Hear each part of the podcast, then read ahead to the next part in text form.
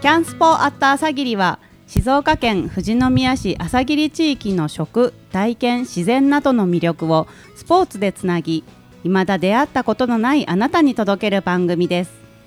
パーソナリティは富士山に一番近い酒蔵の看板娘ゆかちんと。いちごとぶどうで家族が一日楽しく過ごせる農園を作りたいサトゥーでお送りします。よろしくお願いします。よろしくお願いします。あのー、ゆかちん僕ね、はい、今年富士山ぶどうランドというぶどう園をオープンするんですよ、はい、8月に初のオープンをするんですけど、はい、新年からもうずっとそんな話ばっかしてて、うん、勝手に自分でなんか勝手に緊張感が上がってきて 喋るとやっぱさなんかこう具現化してくるっていうか自分の中で、うんうんうん、ありますよね。イメージが鮮明になってくるじゃんね、うん、結構緊張感が上がってきてて、はい、ゆかちんは新年なんか決意あります？今年の今年は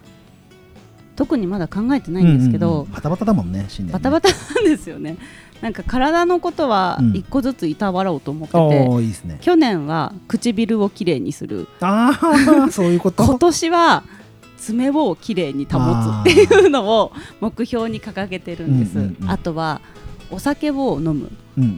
のは、あの勉強として飲む、はいはいはいはい、ちゃんといい、ね、そのいろんな種類で信念を持って飲むじゃないけど、うんうんうん。で肝臓壊れちゃったら意味ないので 体が資本だしだからちゃんと飲める量も決めてなおかつその中の情報量をどれだけ吸ってっていうのをインプットしてって、でそれがお酒作るの年末なので、うん、アウトプットにつながればいいなとは思ってます、ねうん、はい、僕らも生産者なので他の人のいちごとか、うん、他の人のぶどうとかそうです、ね、意識的にやんないとだめだよね、はい、そうなんですよ。ただただ買ってきて飲むじゃなくて、今日はこういうのでこういうものをとか、であとやっぱ体験するじゃないですけど通販を体験するのって大事だなと思ってて、その場に行って買うもそうですけどいかにホームページから情報を拾ってあ魅力あるなと思って買って飲むっていう一連の動作をやっぱやってみたいなというか、うん、機会を増やしたいなと思ってます。だからやっぱりそういうふうな意識で臨んでいかないと、はい、なかなか行動に移せないからそうですね。今年はやっぱそういうところを大事にしていきつつ、はい、キャンスポでいろんな生産者とつながってると思うので、はい、そこの食べ物も散々マルシェで食べてると思いますけど、はい、いただいてろんな人のいただきながら、はい、で前回ね牛乳のところ、はい、ゆかちんは最後いい質問してましたけど温度によって味が違ったりとか、うん、あのやり方によって違う部分なんかもねあったりするみたいな話がありましたけどいろいろ後編で、はい、そこら辺質問していきながら進めていけたらなっていうふうに思います。お願いします。ということで今回のゲストは一ノ瀬牧場の秋名さんと佐々さんに来ていただきます。よろしくお願いします。キャンスポ？キャンスポ？キャンスポ？キャンスポキャンスポ？キャンスポアット朝霧キャンスポ。キャンスポ。キャンスポ。キャンスポ。キャンスポ。アット朝霧アット朝霧アット朝霧後編で、はい、そこら辺質問していきながら進めていけたらなっていうふうに思います。お願いします。ということで今回のゲストは一ノ瀬牧場の秋名さんと三里さんに来ていただいてます。よろしくお願いします。よろしくお願いします。後半から聞く方もいらっしゃるので軽く自己紹介をお願いいたしますえー、一ノ瀬牧場で働いています。一瀬明菜長女です。次女の美里です、えー、父と母が酪農牧場を経営していて私たちがゆくゆくは引き継いでいくっていう形で酪農、えー、をやっています。酪農っていうのは あの牛から牛乳を絞るっていう、うん、でその牛乳をまあ売るっていうお仕事です。はい。何やら前編では70年以上365日、うん牛さんたちと一緒にこの富士宮という地であの、まあ、ご家族というか、うん、親族が続けてきてくれたことを今引き継いでるっていうところですね。はい、はい、ありがとうございます。で、えっと、今回はキャンスポアット朝霧と一ノ瀬牧場って感じで話をしていこうと思うんですけど、はい、前編でもお伝えした通りアクティビティ班でお二人は活動してくれていますけど、えっと、改めてアクティビティ班でどんなことされてますか？クティビティ班は、えーとキャンプ場とか、まあ、海の牧場さんからあのいろんなところ富士宮のこの朝霧高原の、まあ、魅力的なスポットをこう e バイクっていう電動自転車で 地域を巡るっていうことを行ってののコースを考えたりとか実際に思想して、コースを作っていったりとかもう最初から2人がそのグループに入ってる時点で、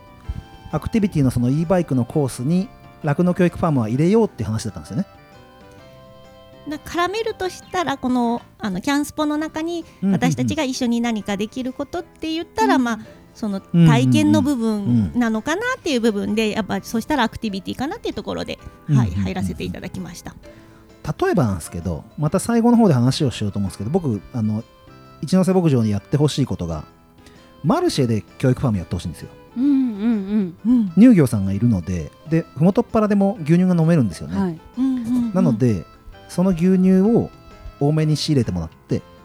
で牛乳ってこんな感じでやってるんですみたいなことやってくれたらいいななんて勝手に思ってるんで、うん、後でまたその話もしましょう、はい、そんな感じでまあ e バイクの方とアクティビティを絡めて、えー、中の教育ファンもやってくれてるっていうとこなんですけど実際やってみてどうでした？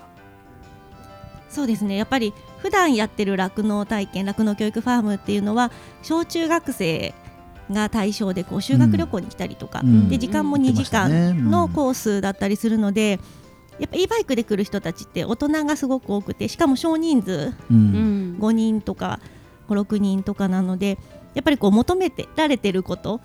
がやっぱり大人と子供とだったら違ったりするので、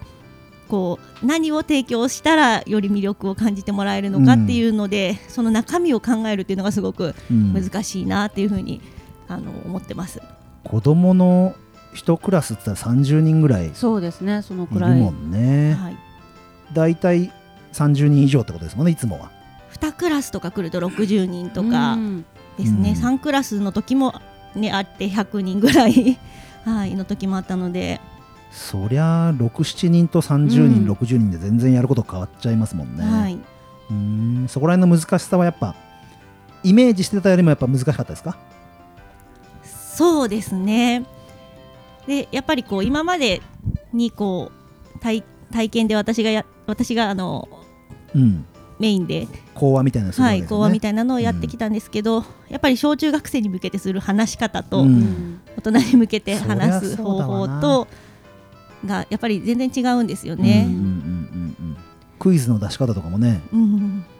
ちょっと舐めてんのかみたいな聞き方になってるね。そうですよね。そうなんですよ。大人の人はやっぱあの知識知識がどのくらいあるのかが人によってだいぶ違ってくるっていうのもあります。お子さんはもうなんか牛乳白いやつあんまり好きじゃないとか、うん、美味しいっていうレベルかもしれないけど大人の人だといやここがこうでって私その牛の種類とか全く分かんないんですけど、うん、それをよく知ってる方とよく知らない方と、じゃあ同じ説明かって言われるとちょっとやっぱ違くなってくるだろうしそこら辺は難しいなっていうのは。確かに今ゆかちんの話聞いてて日本酒もそうだよね。知識のあるお客さんか知識のないお客さんかって、はい、最初のファーストインプレッションでやっぱりコミュニケーション取るわけでしょ。はいそうですどこまでご存知ですか？みたいな、はい、でも言い方間違えると上からマウント取ってるみたいな感じになっちゃう、ね、そうなんですよね。だからいろんな蔵元さん回ってる方は、っていうのをなんとなく想像して喋ったりとか、そう。で、まあ、うちだとってあんまり業界のことを喋りすぎちゃってももしかしたら業界の人かもしれないっていうのもあってそうなんかそこら辺もちょっとセーブしながら、うん、うちのこだわりはこうでとかっていうのはやっぱみんなには伝えて。そう言ってるところはあります、ね、そう考えるとやっぱ大人に対するものってやっぱ変えないとですね、うん。うんうん実際どこら辺を具体的に変えたみたいなのってここ大きく変えたみたいなところって聞き聞け聞けますかね？結構話す内容をこう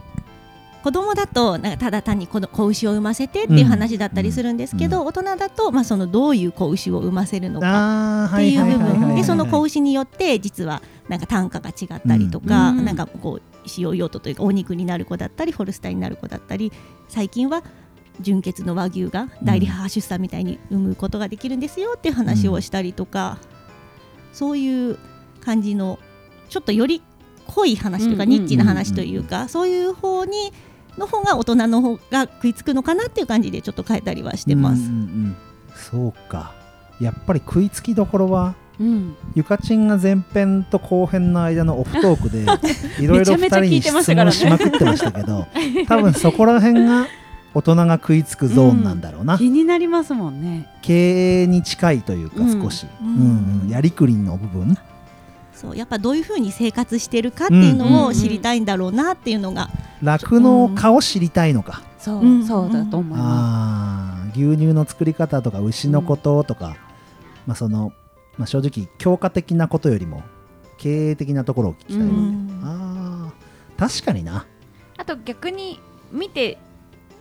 これは何だろうっていうことを質問していただけると、うん、私たちにとってはあの当たり前になりすぎてしまって、うん、新たな発見があるというか、うん、あそこ疑問に思うんだみたいな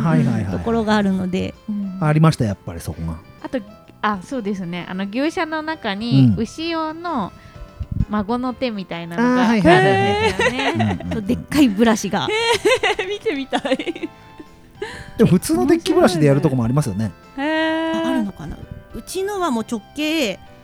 50センチぐらいある。50センチぐらいある円形の円円柱？うん。大きなたわしみたいな。大きなたわし。本当に大きいたわし。がぶら下がっていて牛が自分がかゆいところにすり寄って猫みたいなで。くるくるそのブラシが回って気持ちいいっていう感じで。かわいい。時々なんか顔にやってる牛もいるんですけど なんかそそこ痛くないのかなと思いながら。大ちゃん爆笑しております。かわいい。そういうのとか見ると、えー、あの大きなたわしみたいなのは何ですか、うん、みたいな感じに言われたりするので。生活感が見たいというか、うん、絶対ツイッターで動画上げたらバズるバズるやつですね。見てみたいもん。かわいい牛の動画みたいなね。えー、そういうのもやっぱ見れるのは大きいね、うん、あと結構農業があのイメージイメージできるけどイメージと変わってるっていうのがあるので、うん、あの機械化されてるところだったり、うん、そういうのもあの伝えていけたらいいのかななんていうふうに思ってます、うん、えお客さんの質問ってさっきあったけどそういうお客さんの感想からそういうとこ思ってるわけで自分たちとしてそういうふうにしていきたいって感じ？お客さんから求められてっていう。お客さんからも求められてっていうのと、うんうん、あとある程度農業のことを想像できる大人の人には、うんうん、今の日本の農業がどういう形なのかっていうのをちょっと理解してもらえたら、またあの牛にへの興味も変わってきたり、うん、見方も違ってくるんじゃないかなっていうふうに思っています、うんうんうん、ただちょっと説明時間が短いので、うん、どこを説明していくのかっていうのを やっぱりその多分その来た人来た人によって見極めてやっていかなきゃいけないっていうなってくると思うので、うん、そこのね見極めが難しいけど頑張らなきゃいけないとこだなと思ってます。基本的に小学生中学生高校生ってカテゴリーがあればどれぐらいの知識があるかってこっちの予想がつくけど、うん、大人の場合はね事前アンケート取ってるわけじゃないからその受け皿をまずキャッチしこっちがしないと分かんないもんね、確かに。それはそうだな、ちょっと探り探りやりなやらなきゃいけないって部分があったってことですね、はい、今回お客さんからこう感想なんか聞けました？そうですね。具体的に言葉で聞いたことはありました？感想。なんか直接はないですかね、あの牛見た時に可愛いとかは大きいとか、そういう形で質問されることの方がなんか感想というより質問が多かったですかね、じゃあちょっと客観的に見てた方からお話を聞いてみようと思うんで、はい、抜き打ちでちょっと電話かけますね。はい。お願いします。新海さんこんばんは。どうも。あの先にお伝えしておきます。ご用事が。この音声は録音されています。あの今ですね。品質向上のため。どうぞ。えっとリスナーさんにお伝えすると魔界の牧場のえー、新海さんに電話をおつなぎしておりまして、えっと今ポッドキャスト番組を収録していることを新海さんは知りません。今お伝えした段階ですが今日一ノ瀬牧場のあのえっと酪農教育ファームのポッドキャスト収録をしてるんですよ、はあ、なので今えっと藤正さんのゆかさんと、はい、一ノ瀬牧場さんのアキナさんとミサさんがいます。こんばんは、新海さん。こんばんは。こんばんは明けましておめでとうございます。おめでとう本日もよろしくございますよろしくお願いします。新海さんあの一ノ瀬牧場のお二人がえ教育ファームに参加された方のは感想を直接聞けてないという感じがあったのでぜひあの体験された新海さんにうんとかお客さんのリアクションなんかどうだったかなってちょっと聞いてみたいんですけどもそれは自転車で回った方々が参加した中でのそうですそうです。ということです。はい。ああ、なるほど。どうでしたかね？そうですね。参加した方たちはあのメールで参加した方たち、うんうんあの私の仲間ではない方はい々はいはい。のところでは普段見られないことが見られてよかったですとか、うんうんあのーやっぱお腹に赤ちゃんがいてそれが生まれてから、うんはい。こう父が出るというのがあ実際に見てこう生まれた映像も含めて分かったという。あ僕らにしてみるとまああのそれはそうだよなっていうことでも、やっぱり普通に買って飲んだりしてるだけでは分からないものっていうのを考えるきっかけになったっていう声があったのが嬉しかったですね。ああやっぱりそうなんですね。最初そその話に上がったのがええ。やっぱり一般の方からするとその牛のミルクって牛は常に出るもんだと思ってるんじゃないかなって話もあったんですよ。そうですねコーヒー牛乳が茶色い牛から出るとか本当にこう思ってる子供さんもいますからね。そうかそういうこともあるわけですね。ええもうはあって感じですけど。はあ、はあはあはあはあ、いやーやっぱそこら辺の感想ってええそのお二人は、まあ、質問は生で受けてたんですけど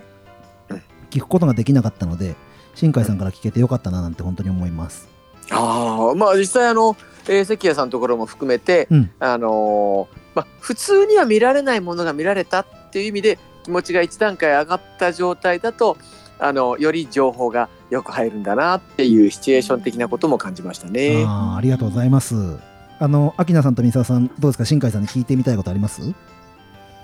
聞いてみたいことですか？お客さんの雰囲気とか、なんかあったら、大丈夫ですか？新海さんはあの現場で私たちは普段生産に特化してるんですけどやっぱり魔界の牧場さんでいろいろあの接客とかをしてるのでし接客の極意って言いますかあの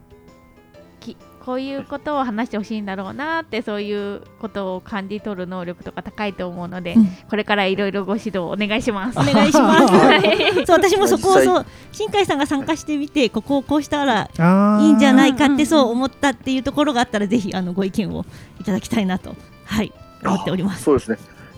やっぱり、まあ、一言で言いますと、はい。あの僕は普段から新人の子、若い子にも言ってるんですけどあの君たちのお客様への対応がいいか悪いかを決めるのは僕だったりうちの社長だったりが決めるんじゃないよと、うんうんうん。聞いた人がいいと言えばいいんだよ。っていうことを言ってる中で、まあ、お客様に対して来てくれた方にして言うとあの期待の上を行って初めて感動がうん。あの生まれるので、うん。えー期待した通りでは足りなくてうん。やはり期待してきたけどももっといいものもっといい情報が見られた。うん。もっといいきっかけになったってなるようにするにはどうしたらいいんだろうっていうのを考えながらやっていればやっぱり考えながらやった1年後と考えないでやった1年後は全然違うので、うん。一回一回どんどん変えていく失敗はあってもいいのであのとにかく良くしようっていう気持ちをどんどん行動に変えるっていうのはどういうことかっていうとあの一回ごとに今あのフィードバックの話を聞いてくださいましたけど、うん。そういうことを繰り返しどんどんまさにこれはあの佐藤さんがいつもねおっしゃってる考えてることだと思うんですけどやはり一回一回どんどん新しい挑戦をしながら模索しながら時間が経ったら経っただけのレベルが高いところに行けるようにって思うこれが大事だと思いますね。すごい深い話をありがとうございます。ありがとうごあざいますりがとうご。ざいます。新海さん、ぜひ、あの、なんて言うんだろう、魔界の牧場で新海さんは、でも、アキナさんとミサさんがやっぱりその大人だもんでえ、対応、あの、せ対応する相手がお客さんが大人だもんで、えそのどういうことを求めてるのかっていうそのお客さんのニーズも引き聞き感じ取りながらあのリードしていかなきゃいけないってところが酪農教育ファーム難しいとこおっしゃってたのでえぜひまたそこら辺アクティビティ班としてもこう全体を新海さんがリードしていっていただいてスキルアップをやっていただければとはい。思います。そうですね。やっぱり引き出しを増やして引き出し増やしたからこそあの来てくれた方にどこが一番響くのかなっていうのを、当然人によってはあの普通に聞いてないような感じでも実はすごいオーガニックに興味がある方かもしれないしすごい興味があると思って聞いてみたら全然知識なくて、うん、あのあそっからかいっていうこともあったり、うん、それじゃあこの辺りの話が一番あのいいなって思ったりするには経験とやっぱりあの知識、えー、あの段階に合わせた知識がたくさんないとあのパッと出てこないので、うん、えやっぱり知識と経験はさっき申し上げた通り何回でもこう高みに行くように重ねながらやっていくと、パッと引き出しが出るようになると思うので。ありがとうございます。じゃあそこら辺も含めてまた、はい、あのこの後話をしていこうと思います。急なお電話申し訳ありませんでした。ありがとうございました。はい、一緒に頑張っていきましょう。よろしくお願いします。じゃあ失礼しますはい失礼します。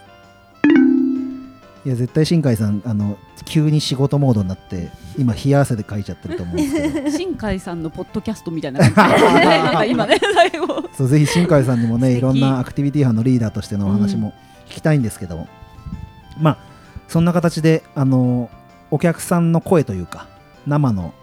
こう体感した人の感想はそんな感じだったと、うん、聞いてどうですか？お二人は。やっぱりあの酪農体験を常に同じことをこなしていくんじゃなくって、うん、あの毎回毎回いいと思ったことはどんどん更新していって1年後には新海さんが言うように、うん、もっといいものになっていくっていうのとなっていく風になるといいかなっていう風に思いました、やっぱり新海さんがそれを実際に職場で実践されてる方なのでなのでやっぱり言葉にね今あの深みと重みがあったので、うん、ちょっと私も体験を通してこう経験を積みながら高みをね常に目指して進めていきたいと思います。今回のそのアクティビティ班っていうその体験の酪農体験だったりいろんな地域のところを回るっていう班に入って、うん、新海さんがすごいあのファッションがある人なので、うん、みんな一緒になって引っ張ってもらえて、うん、勉強になってるね、ね、新海さんがリーダーでみんなをすごくまとめてくれてすごくあの今アクティビティ班自体もねすごくなんだまとまりまとまりがあるっていうか、うんうんうん、すごい一致団結してすごくいいチームワークでやれているので。あのリスナーさんに丁寧に丁寧に人物をお伝えしなきゃいけないなと思って、今、新海さん、新海さんってみんな言ってるんだけど、あそうですね。魔界の牧場は多分あの過去回で配信されてると思うんですけど、魔界の牧場の町長さんをやってくださってる方で、えっとまあ、前の部署ではしいたけ狩りのイベントとか魔界の牧場でやってるんですけどとか、まあ、大根掘りとかさつまいも掘りとかやってるのの誘導をやってたりしてたので要は大人相手でも子供相手でも接客をしてその場で集まった人をリードしていろいろ広げていくような方なのでそこら辺のノウハウとかね人を引き寄せる力とか笑いを引き出す力とかはすごくある方なので、うん、またもしよかったらねポッドキャストの方も新海さん出てもらえたらなっていうふうに思いますね。じゃあえっと時間もそろそろ迫ってきてはいますがえっとここまでキャンスポットと関わってきてこれからキャンスポこうしていきたいとかまあ、一ノ瀬牧場としてもこんな風にやっていきたい。教育ファームこういう風にしていきたいとかいろんなこう未来の話していきたいんですけど先にあの一ノ瀬牧場としてってありますか？なんかこれからこうしていきたいって。このさっき牛乳ねご飯していきたいみたいな話あったけど、うんうん、どうですか？今あの牧場では生産に特化しているんですけどあのやはり自分たちの作ったものをあのお客さんに届けられるように何か自家自自社商品を作れたらななんていうふうに思っております。やっぱり酪農が軸となってそこが一番のまあ、あの基本的な大事なところにしながらそこから派生するいろんなもの例えばあのお肉の牛を育ててとか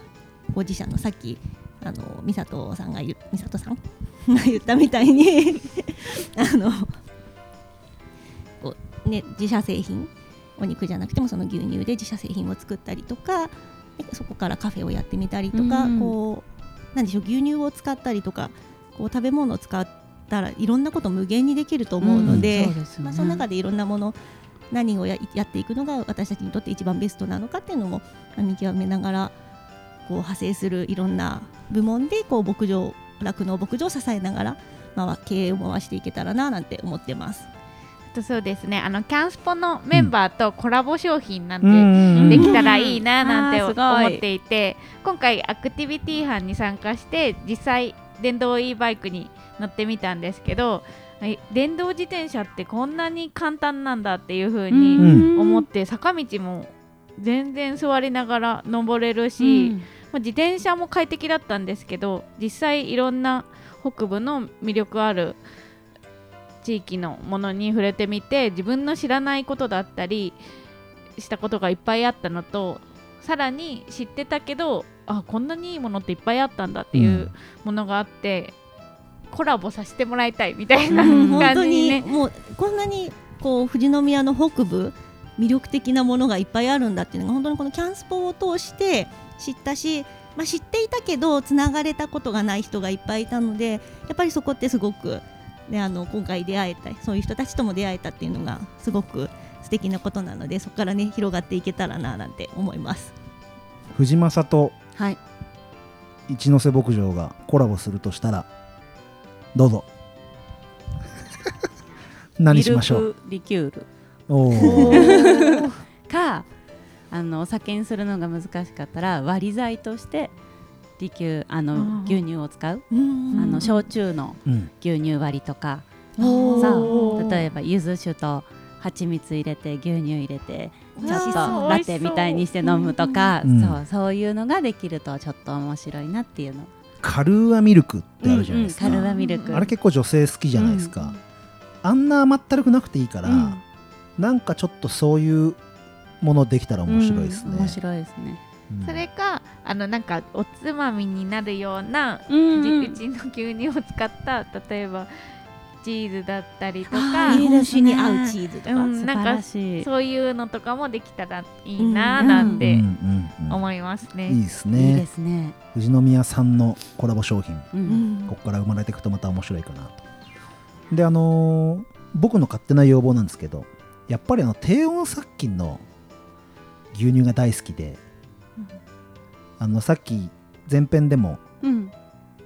牛乳作る話あったんですけど大体180度とかで3秒とか10秒ぐらいのやつが多いんですけど、もうほんと80度とか。で2分とかの殺菌処理した牛乳って、ほんと味違うんですよね。だけどあれってもう牛乳パック入っちゃってるじゃないですか、うん、やっぱ牛乳パック入れずに、もうその場でやったやつが飲みたいでうちあの朝霧の朝霧乳業さんの瓶を家で取ってるんですけど、うんうん、やっぱ味違うんですよ、うん、やっぱあれを買いたい、うん、飲みたいって感じがあって。僕が思うにさっき最初に話をしたんですけどマルシェあの牛乳ブースを作れないうん、そうなんです、ね、からちょっと、うん、あのやっぱ衛生面で、でも馬とっぱらで牛乳売ってるわけだしもし魔界の牧場でやるとしてもあるわけだからそこで教育ファームやれたらいいなって。で喋るだけだと難しいからちょっと映像なんか入れたりとか。牛一頭連れてくるはできないですよね。難しいよね。子牛とかかな、でもストレスになっちゃうのか、そういうのもある結構臆病な動物でしょ？ね、そっか繊細な動物でもあったりするので、まあ、それ自体が牛さんにとってあんまり良くないことであるならば、あんまりあれだけど、まあ、例えば、あのー、ね、その映像をお見せすることができて、うん、でちょっと、なんて言うんだろうな、触った心地がある代替物みたいなのがあるのであれば、こんな感じでみたいなのとか、まあ、良ければ、この後明日何時からやりますので来てくださいみたいな感じの一日設けてもいいかもしれないしそのマルシェとなんかその体験のコラボ、うん、e バイクじゃないといけないんじゃなくて、うん、なんかそこら辺がセッティングできても面白いしあのぶっちゃけふもとっぱらの方たちに DM ができるわけなのでそこでえっと e バイクじゃなくて次の日の酪農体験の予約